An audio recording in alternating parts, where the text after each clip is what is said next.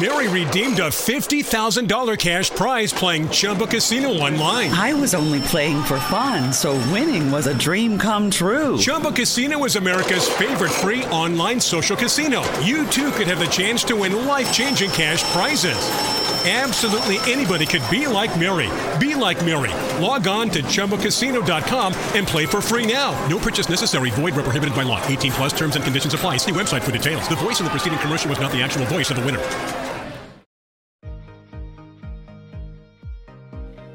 Thank you for joining us. You are listening to a ministry of Crossview Church with Pastor Kevin Hardcastle. This is a new year. Therefore, it's a new series that we're starting today. This is a new four week series that I'm looking forward to sharing with you. I've been excited about this. Now, interesting enough that sometimes God just kind of does things that kind of sets things up. And I believe that this message is always, I believe all messages are Holy Spirit led and Holy Spirit inspired. Um, but I believe that this message Unlike any other where our country and where we're at, I believe this message, I pray, will challenge us as Christians, will challenge us as Christ followers, but also will challenge us to be more aware of what's going on and more uh, um, in the now, coherent to what is happening, that we would be stirred to do something more than possibly what we're doing right now. Now, I want you to know that as I preach this message, I'm going to preach about things that were very real in the day and time in which Nehemiah lived. But what's interesting is the day and time in which Nehemiah lived is very, very contemporary to what we're living into today. It's very interesting. No, it's not interesting. It's God, it's Holy Spirit. The Bible transcends time. It's really amazing. And so we're going to look at Nehemiah, and I pray that God will challenge each one of your hearts and will encourage you to do what we're going to talk about in the next. Uh, next, year, next four weeks, change your world in 52 days. This is a story of Nehemiah. Nehemiah, who was, uh, now, some of you in school, uh, some of you may have been this, maybe you were voted most likely to succeed. Uh, the, uh, what's that called? The superlatives the superlatives. Everybody was looking forward to their senior year when they got the superlative award for, you know, best smile, you know, best dressed, prettiest, most handsome, most athletic, you know, those kind of awards that went out. Um, kiss the most boys. Uh, no one really wanted that one. Uh, and so uh, they, they, there was all these different superlatives. My high school was PC before PC was cool. My, my high school, they didn't do superlatives. They put the topic and then they put two dash lines that you got to fill in yourself. So, guess what? I was the most likely to succeed. I was the most handsome. I was the most athletic because I got to just fill my name into underneath the list. And so I didn't have to ask anybody. It was all, a vote was up to me, 100% unanimous. Um, but if you've ever been in those areas and you were you were successful at something, you accomplished something big, you know, first I want to say congratulations. Um, but I also want to say this to you: this message is for ordinary folk. This is for just the people that didn't really get any awards. They really didn't accomplish a whole lot. The ordinary people that didn't feel very encouraged, maybe didn't feel very um, strong didn't feel athletic. Maybe for those today that didn't feel like they brought a lot to the table or brought a lot or left their thumbprint in humanity. This message is for all of us, ordinary, daily people that struggle in life. Anybody out there like that? Any ordinary struggling people in life? Anybody? All right, a few of you. I'm preaching a few of you. Good. This is a story about an ordinary man, young man named Nehemiah. Nehemiah was, a, was nothing that drew people's attention to him. He had no popularity, he had no fame. In fact, um, he was just a cupbearer in the king's castle, a cupbearer. He, he wasn't a prophet, he wasn't a priest, he had no leadership abilities that we could even see or speak of. He was not a king, he was a cupbearer. What was a cupbearer? Cupbearer was a really cool, easy job. You guys always pray for the easy jobs. This was an easy job. All he had to do was sample the drinks before the king did. Pretty easy job, and that's all he did all day long. Sip this, sip that, yeah, you're good. Because why? He was the guy, if he killed over, they said, Don't drink it, king. He's the cupbearer. He's the sampler taster. He was the ordinary guy. He had so little worth, so little value. They said, let him try it before I do. Had no worth, no value, ordinary, cheap in life. Nehemiah, that we're going to read about, and what his life did. Because Nehemiah did incredible things with a very ordinary life. I'm here to encourage you today that God takes our ordinary, our mundane, our, our things that we think are so worthless and trivial, and God uses it to do amazing, extraordinary, life changing things. The thing that you think is so, eh, that's not much, everybody can do that, and everybody can do that. God takes the ordinary, the mundane, the, the people who have maybe even ruled themselves out from being any kind of life or world changer, God finds them. God sees you at your lowest point. He says, I can use that one because they are humble and they will obey me. So let's read about this story of Nehemiah. And the interesting part, uh, the interesting part about Nehemiah is this. We're going to just kind of go through it. We're going to read the verses. We're going to read through Nehemiah and we're going to let it unfold and hear the story of this amazing life. Here's how it starts. Uh, the words of Nehemiah, son of Hakaliah. Now listen, I'm not going to get all these words right because I don't, I don't, I'm not going to claim to be a scholar about it, but I'm going to say Hakaliah because it just sounds cool. Um, in the month of Kislev, in the 12th, uh, 20th year, while I was in the citadel in Susa, okay, we're to stop right there. We got to break all this down. What? What did he say? I'm lost already, Kevin. Help me come along here. All right, so we got Nineveh, son of Hakaliah, and Kislev. What is Kislev? In the month of Kislev, what is this? Kislev would be, their calendars were not the same of ours. Remember, we're in the Old Testament, not the same of ours. Uh, anywhere in the Bible, not the same as ours, okay? So their months and days, they don't fall the same way that we do. Christmas, Christmas in the Bible is not December 25th. We all know this. Hate to burst some of your theological bubbles. Easter is not, doesn't change and move around every year according to moons. That's just something that we've done to, to fit into our calendar. Kislev would be somewhere November, Decemberish time, when you're putting up your trees and kind of getting ready for Christmas after Thanksgiving, this is kind of that timetable that we're talking about. Susa, the, the citadel of Susa, Susa would be modern day Iran. So this is it, this story is told from Iran. This is outside of, of Jerusalem, outside of Israel in Iran. And this is 400, this is 444 BC, 400 years before Christ. Okay? So now we kind of know the timetable. Let's continue to read. It says, uh, another good word. Hanani, one of the brothers, came from Judah, so came from Israel, uh, with some other men, and I questioned them, Nehemiah, questioned them about the Jewish remnant that has survived the exile, and also about Jerusalem. Goes on to say in verse 3 They said to me, those who survive the exile are back in the province, province are great trouble and disgrace. The wall Jerusalem is what? The wall Jerusalem, say it with me, what's wrong with it? It is, what's wrong with it? Broken, it's down, it's, it's down. Its gates have been burned with fire.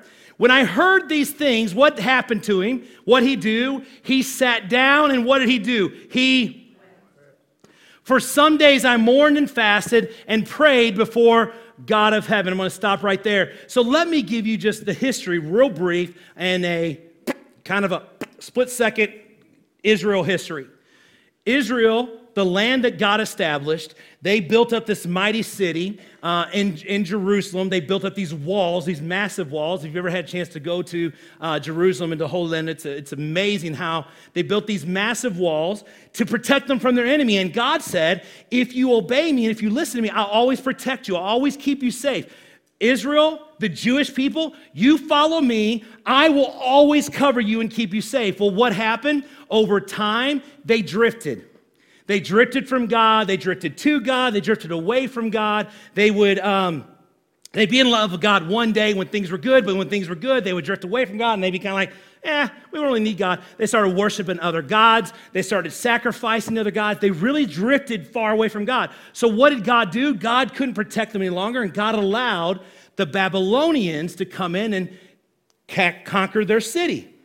And when they came in, they destroyed everything. In fact, they not only destroyed the walls and the, and the gates, but they took all the kids and they shipped them all around their known world.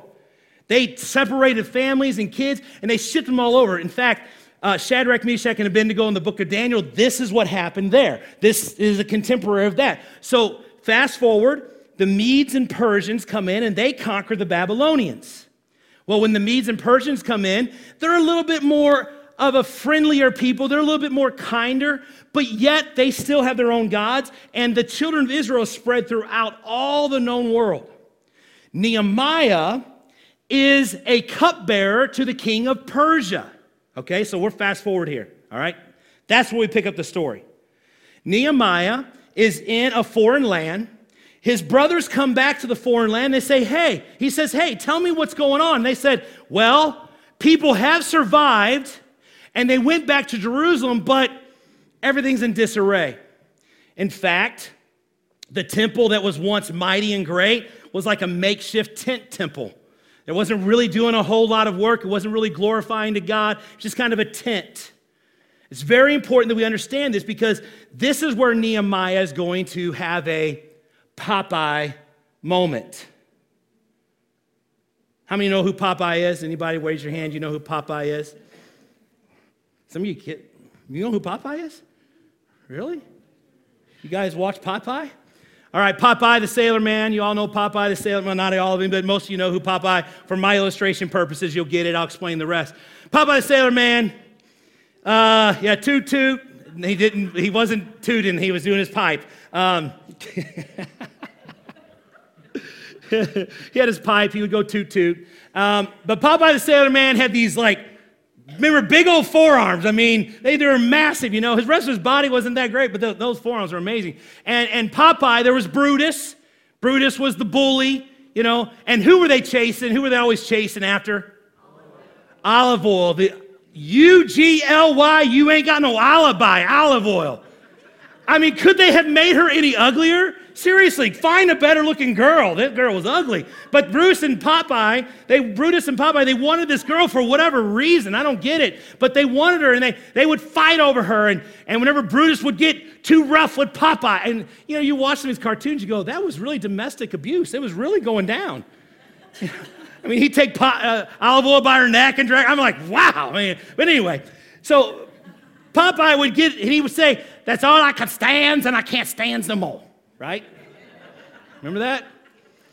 And what would happen then?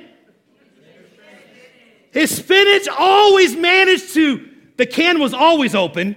How in the world did it stay fresh? You know that? Did you ever notice it always stayed open? And if he was in the middle of anything, it would pinch and it would fly up and hit his mouth in some way. It would go like gravity had no purpose in Popeye the Sailor Man. And he would in it and then it'd be like, and then his, he started just taking off, right? Okay? So Nehemiah hears about what's going on in Jerusalem, and Nehemiah is going to have a Popeye the Sailor Man moment because he's going to think, you know what, I'm nobody. But somebody's got to do something. It might as well be me. Somebody's got to step up and say something. It might as well be me. Somebody's got to stand in the gap. It might as well be me. Somebody's got to speak up for the innocent, the hurting, the broken. It might as well be me. Somebody's got to help the, the homeless out. It might as well be me. Someone's got to give to the needy. It might as well be me. This is Popeye the Sailor Man moment. He heard about the walls broke down. He heard that there were people that were in rubble and disarray, and something inside him stirred, and he said, I have to do something. Three ways that God uses ordinary people to change the world. Three ways. Write this down if you're taking notes. Three ways God uses ordinary people to change the world. Number one, ordinary world changers sit down and they cry. They feel compassion, They feel a stirring and something in them. They cry out because they're so saddened by what they have just learned. It says, When Nehemiah heard this, when I heard these things, I sat down and I wept. I cried. Now, listen, I'm not talking, I mean, this is like, this is comparative to when Jesus rode into town and he sees the temple and it has all the salespeople all around selling stuff in his temple. And it says that he looked upon it and Jesus wept. It's the time that Jesus showed up and, and, and Lazarus had been dead for four days. And, and he was, they said, You can't do anything, Jesus. He stinks. And what did Jesus do? Jesus wept at the thought of losing his good friend. This would be the ugly cry weep. Anybody ever ugly cry? It's so embarrassing, isn't it? The ugly scrunch your face and tort it into ways that you didn't think was nearly possible. You feel like your tears are shooting across the room and hitting other people across in their face. It's just ugly cry. You know, this is the kind of cry I'm talking about. It's an ugly, deep down, remorseful crying out to God. Why? Because Nehemiah heard that a thousand miles away, not one mile away, not a hundred mile away, a thousand mile away, his city that he never grew up in, he knew nothing about, he never had been there, he probably had never visited because he was a cupbearer from very young years of age. He heard that it was in disarray. And what that meant was the walls signified security, safety, solitude, and they, secure, they, uh, they signified a defense from the enemies. And Nehemiah said, Our city is in disarray and completely vulnerable to the enemies that would try to take it over. So, a thousand miles away, he cries. He's saddened. He's, he's, he's, he's looking and he's like, God, why? Why is it this way? See, I don't know about you. Could be just me.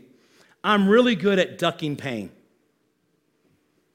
And, and what I mean by that is, I'm really good at filtering what comes into my life that would make me cry.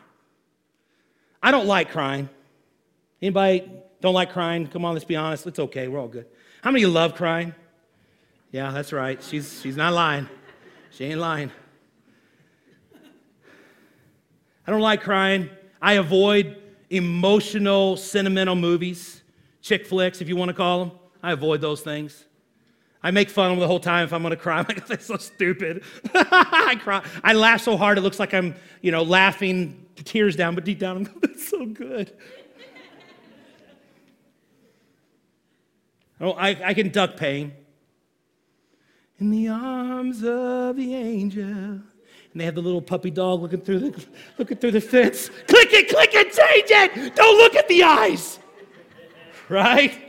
You know, I know the song. Stupid Alanis Morissette song. Really good at scrolling social media and you know, if a, if a, if a, a, story comes along or someone's life that I really don't want to get caught up in or get too connected to, scroll right past it. Yeah, just scroll on past it. I don't need to, I don't need to read about it. Don't need to get caught up in it. I think, I think we all can say that honestly in our world today, we're pretty good at ducking pain. Nehemiah could have ducked the pain, but instead, Nehemiah was captured by the sadness, captured by the pain, and something inside of him broke his heart, and he sat down and he wept bitterly at what he had heard. He cried out, What is going on? Let me ask you a question today, and you think about this. This is in your notes. What breaks your heart? In our world today, what breaks your heart? What shatters your emotional wall that you put up? What breaks your heart today? Maybe it's the children that are abused and neglected. Maybe, maybe it's that the person that is uh, a, uh, a girl, the woman who takes that a 200 pound man beats a 100 pound girl almost to the point you don't even know who she is. Maybe that breaks your heart today. Domestic violence. Maybe today it's inequality that stirs your heart. Maybe it's bullying because you were bullied as a child and you just have this internal thing where you just can't stand bulliness. Maybe it's ungodliness. You see what people do, hypocrisy. What breaks your heart today? Political corruption. What breaks your heart today? Because the fact is, all of us in this room, if we're not careful, we'll duck every bit of pain that we can. And we'll never let God speak to us about what we need to be broken about. I believe, I believe that God is calling a people to seek Him and to say, God, what breaks your heart breaks my heart. What saddens you saddens me. And I believe that as we sit down and we cry out for a God that sees us, I believe He'll stir something inside of us.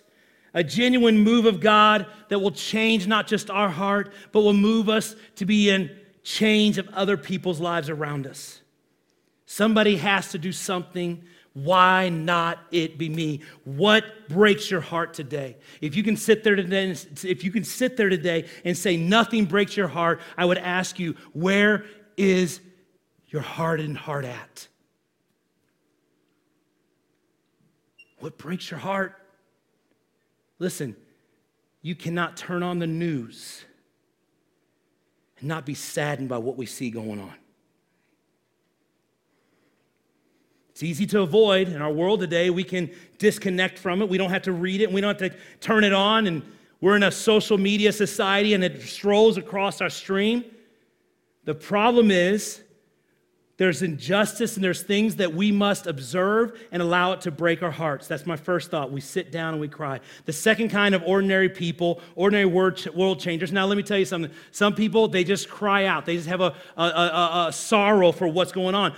Others, second one is this the others kneel down and they pray. Here's what happened Nehemiah, verse 4. It says, For some days I mourned. We are, we are talking days of mourning that he did here, and he fasted and he prayed to the God of heaven. This is what this month is all about fasting and praying. We're just talking about this in, in, in, uh, in the prayer room. You know, when you fast, when you truly do a spiritual fast, it's unto God and God alone and you do it quietly. Scripture says when we fast, you don't, uh, it said, don't be like the uh, hypocrites that, that look like they're fasting. They want everybody to know they're fasting. No, you do what you can to fast unto God. So many say, What can I do? What can I do? I mean, really? I'm just an ordinary guy. I'm just an ordinary girl. What can I do, really, God? Just one person, just one family, just one church, just one view group. We can seek God. Hello? We can do something, and the something we can do is cry out, and we can pray and seek God in His heavenly places. When you get a burden, when you have a broken heart, when you get to that place, God will stir you to cry out, and then He will stir you to pray and to seek His face. And number four, we sit down and we cry, we kneel down and we pray. And the third one is this some of us, God is going to use to stand up and act. That's right. Some ordinary, everyday Joes Everyday women. I don't know what the opposite of Joe's is, really, so that's why I say women. Jills. Okay. Jills. Ordinary people are going to rise up and God is going to cause you to do something bold. God is going to call you to maybe talk to a coworker God is going to call you, some of you, in your marriage to have an honest conversation. God is going to call some of you to step up and to stand up for the voiceless, for the innocent, for the little aborted babies that are done every day in this country.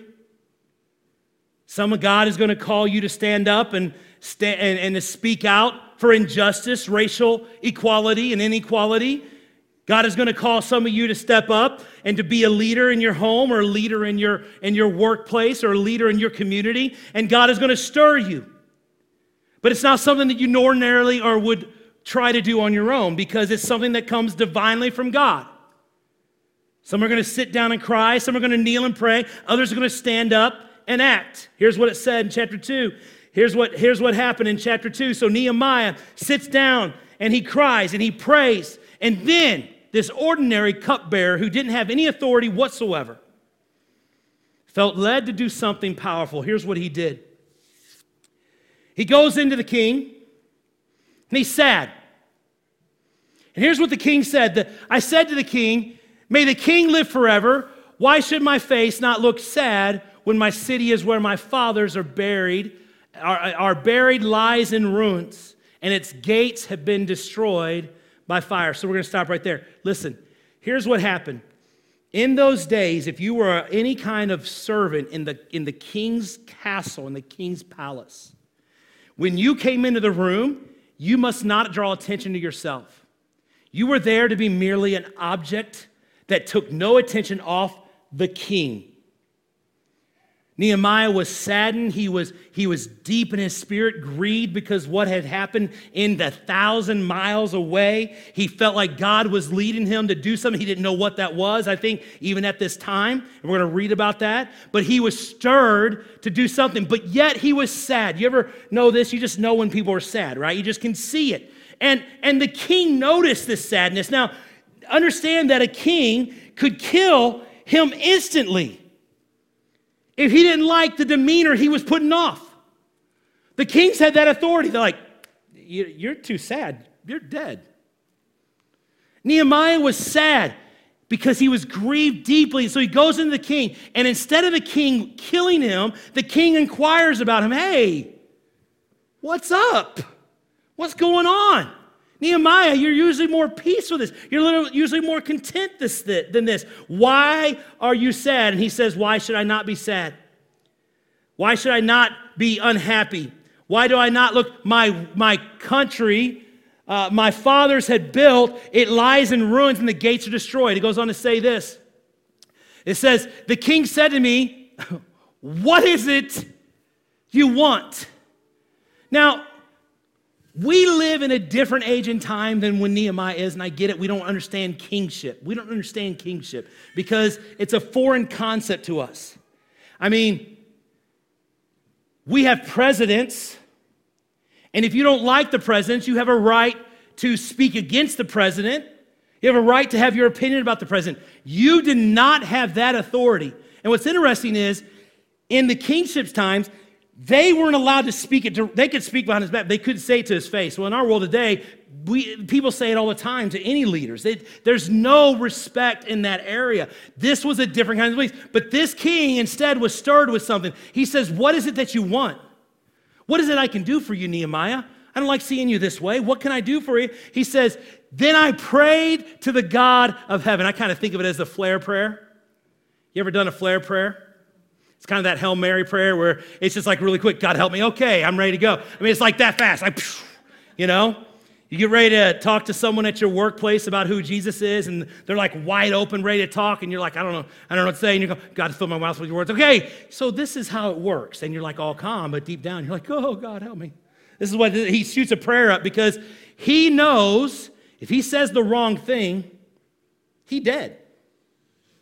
He can be taken at any moment if he says something that this king does not like. So he says, I prayed to God. He said, and I answered the king. He says, if it pleases the king, and if your servant has found favor in your eyes, let me send, uh, let, let him, let the king send me to the city in Judah where my fathers are buried so I can what?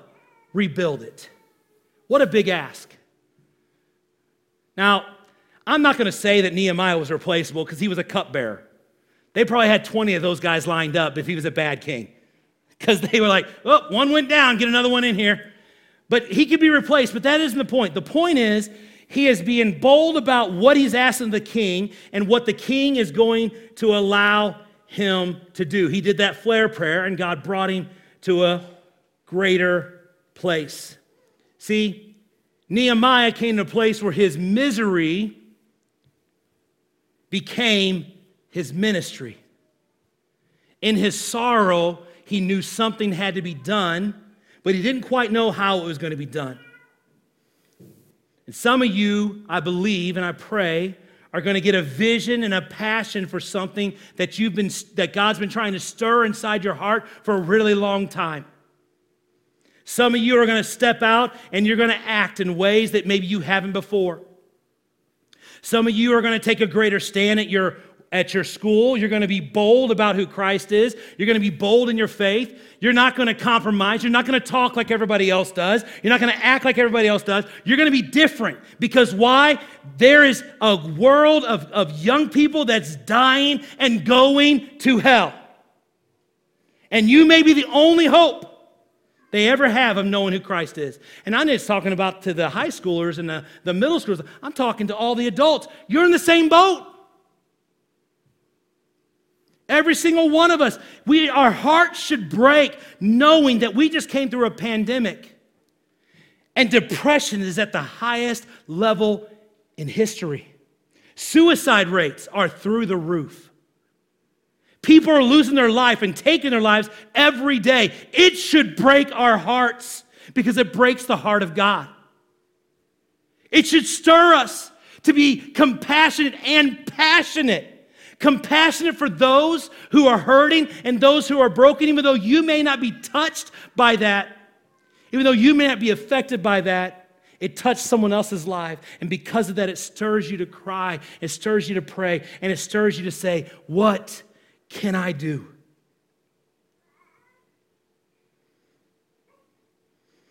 You may be the only one that stands. You may be the only one that speaks up. Nehemiah was. Others knew about what was happening there. But you know what Nehemiah said? You give me favor, God, I will ask. What a bold, ordinary, ordinary young man that stood before the most powerful person on the known planet. And he says, If it's possible, can I go back and rebuild? story that stands out to me so much is a story that, you know, is it's an old story, but it's a story that I think can ring true from this. The plane, uh, 9 11, plane that was supposed to be headed to the White House. A 32 year old man a dad, a husband, a worker, a friend, knew what was going down. Something stirred inside of his heart. He called his wife.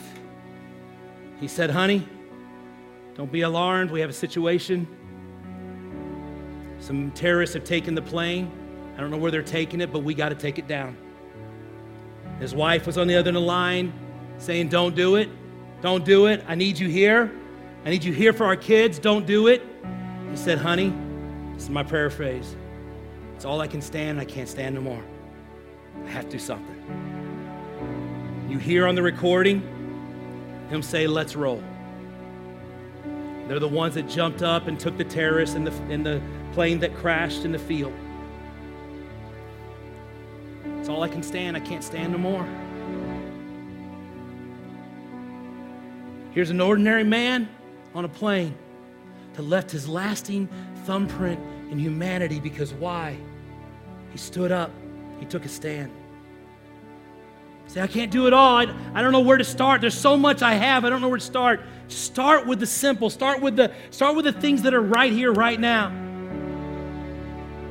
You're not to adopt every kid, but maybe you're to adopt one. Not to foster every kid, maybe you're to foster one. You can't feed every hungry person, but you can feed one. You can't offer shelter to everybody, but you can offer shelter to one. You can't share the good news of Jesus Christ and the hope of heaven with everyone, but you can share it with one friend, one neighbor, one coworker. You can share it because why? I have to do something. That's all I can stand. I can't stand no more. And God, I cry out and I pray out and I act and I do something. It's not enough to cry out. It's not enough to pray. That is all part of it. But God is going to call and stir you to act and to do something. Some of you today, you're sitting here and you know exactly what I'm talking about. There's been something that God has been birthing in you for many, many months, maybe years. Some of you, you have a relationship that you've been, you've been kind of uh, feeding and sowing and, and kind of feeding into for all these years. It's, a, it's someone that doesn't know who Christ is, and you've lived your life pure before Him, and you lived your life in a way that's honoring to God. And all God is wanting you to do is to say, hey, you know, if you were to die today, where do you know where you would spend eternity? You know, you can know that you are going to spend eternity in heaven through Jesus Christ. Do you know that? Now, some of you go, so that's not me. And maybe. What breaks your heart? Does it break your heart to think that if Jesus, as much as I want to say, come quickly, Lord, come quickly, Lord, come save us from this crazy world we live. Can I just tell you something as Americans? We still got it pretty good. But if I cry out, Lord, come quickly, you know what he says to me? He says, Hey, Kevin, have you reached them all yet? The ones I've given you to reach? Have you done your part yet? No, I haven't. I haven't done my part yet, but could you just let me pass on this? He says, No, no, no, because you know why? I love them. I love that person. I love that. I love that husband. I love that wife. I love those children. I will not come. I will not come until they know who I am.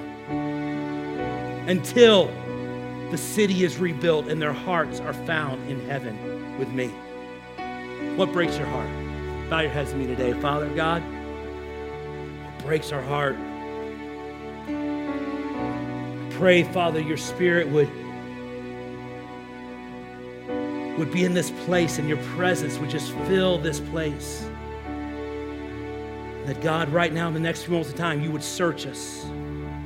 You would break our hearts for what breaks yours. Your head bowed and eyes closed today. What breaks your heart?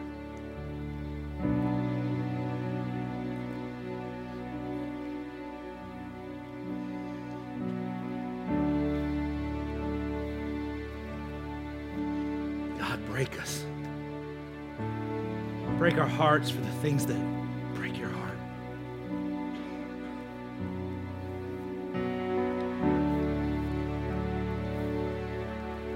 Help us, God, to get past our selfishness. Be like Nehemiah that could have just stayed comfortably in the palace and he could have stayed comfortably where he was at and been like, eh, that's not part of my world. That doesn't affect me. That doesn't touch my life. So, you know, no big deal. I don't have to really get involved with it. But instead, God, what did you do? You stirred the heart of Nehemiah. He sat down he cried and he knelt down and he prayed. And God, he acted and he went beyond his comfort zone and he did the impossible. Why? Because something that broke his heart, he knew broke your heart. And he knew that's all he could stand and he had to do something about it. So, God, he acted and he went into action. So, Lord, I pray, restore us for that.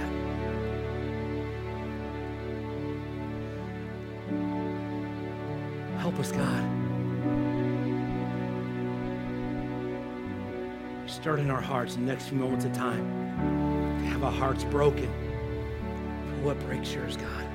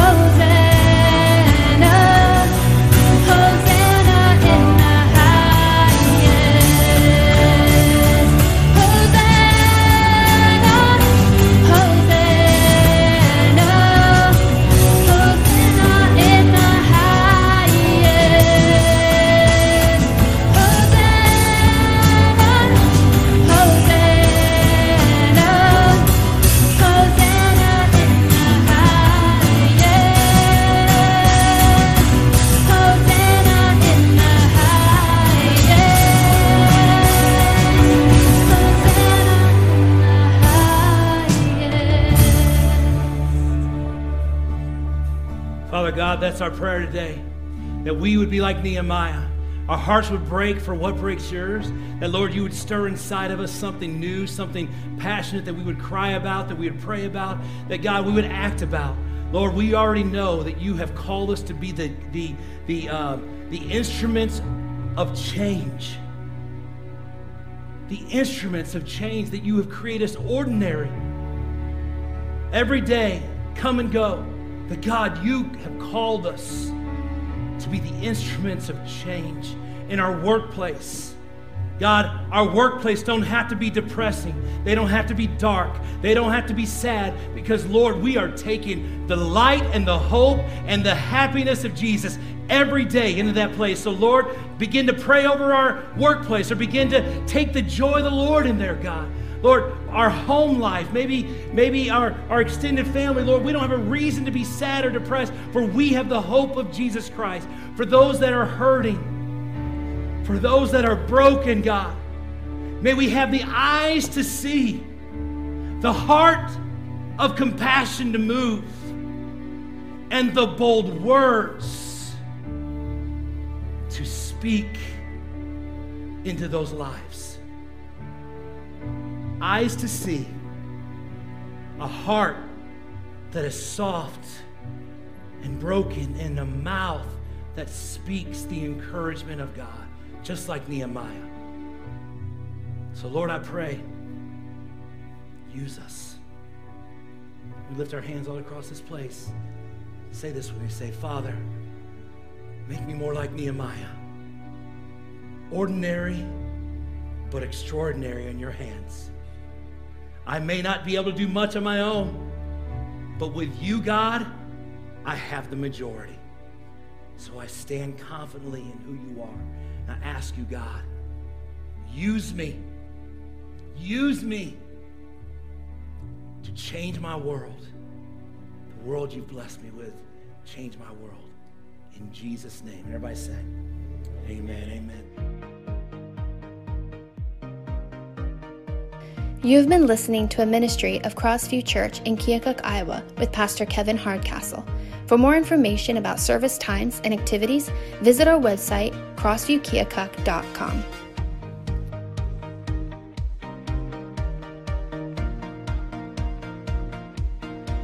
Lucky Land Slots asking people what's the weirdest place you've gotten lucky? Lucky? In line at the deli, I guess? Aha, in my dentist's office. More than once, actually. Do I have to say? Yes, you do.